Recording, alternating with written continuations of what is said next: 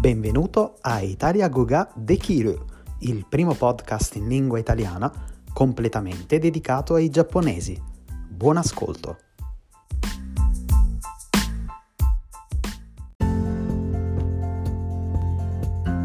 Ciao a tutti e benvenuti all'episodio 17 di Italia Goga de Kiru.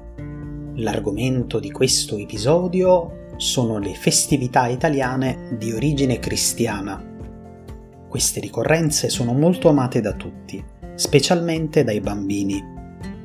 In particolare parleremo del Natale, del Capodanno, dell'Epifania, del Carnevale e della Pasqua. Il Natale celebra la nascita di Gesù. Deriva infatti dalla parola natività e cade il 25 dicembre. Le strade e le vetrine sono piene di giocattoli libri, dolci e splendono gli addobbi.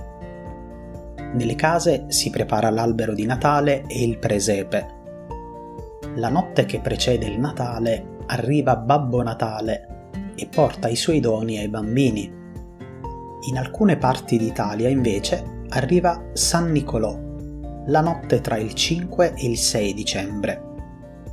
Nei giorni precedenti i bambini scrivono una letterina a Babbo Natale o al Santo con la quale fanno le loro richieste per i giochi più desiderati, promettendo di essere più buoni e bravi. I bambini più buoni ricevono tanti dolci giocattoli, mentre i più birichini solo del carbone. Il Capodanno è la festa che si celebra tra il 31 dicembre e il 1 gennaio la tradizione italiana prevede di vestire biancheria intima di colore rosso o di gettare dalla finestra oggetti vecchi e inutilizzati, ma quest'ultima usanza è stata quasi completamente abbandonata. Durante la cena del 31 dicembre si mangiano le lenticchie come auspicio di ricchezza per l'anno nuovo e un'altra tradizione prevede di baciarsi sotto il vischio sempre in segno di buon auspicio. I giovani partecipano al cosiddetto veglione. In pratica passano la notte fuori casa a festeggiare fino all'alba. L'Epifania è la festa cristiana nella quale la Chiesa celebra la manifestazione di Cristo al mondo. All'Epifania è legata la tradizione della Befana, tipica di alcune regioni italiane e poco conosciuta nel resto del mondo.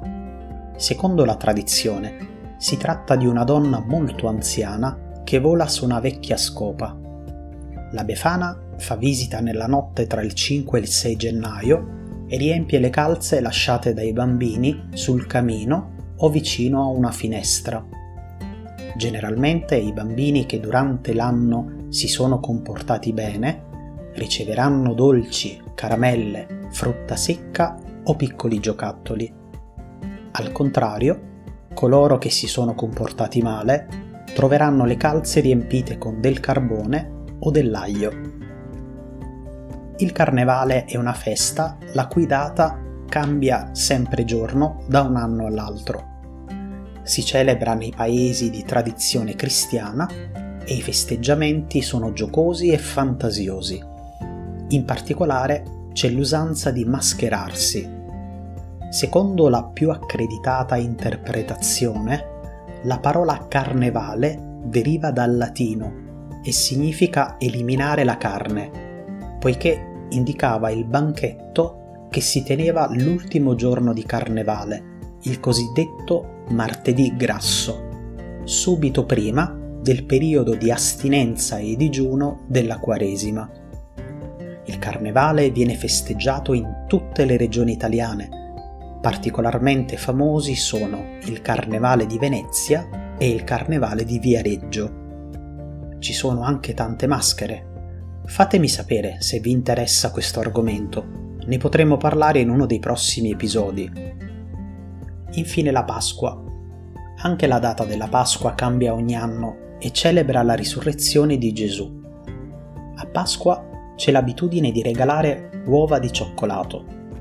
In realtà questa abitudine è nata con il tempo, ma all'inizio si regalavano uova vere, con il guscio colorato, col significato di rinascita e che la vita ricomincia.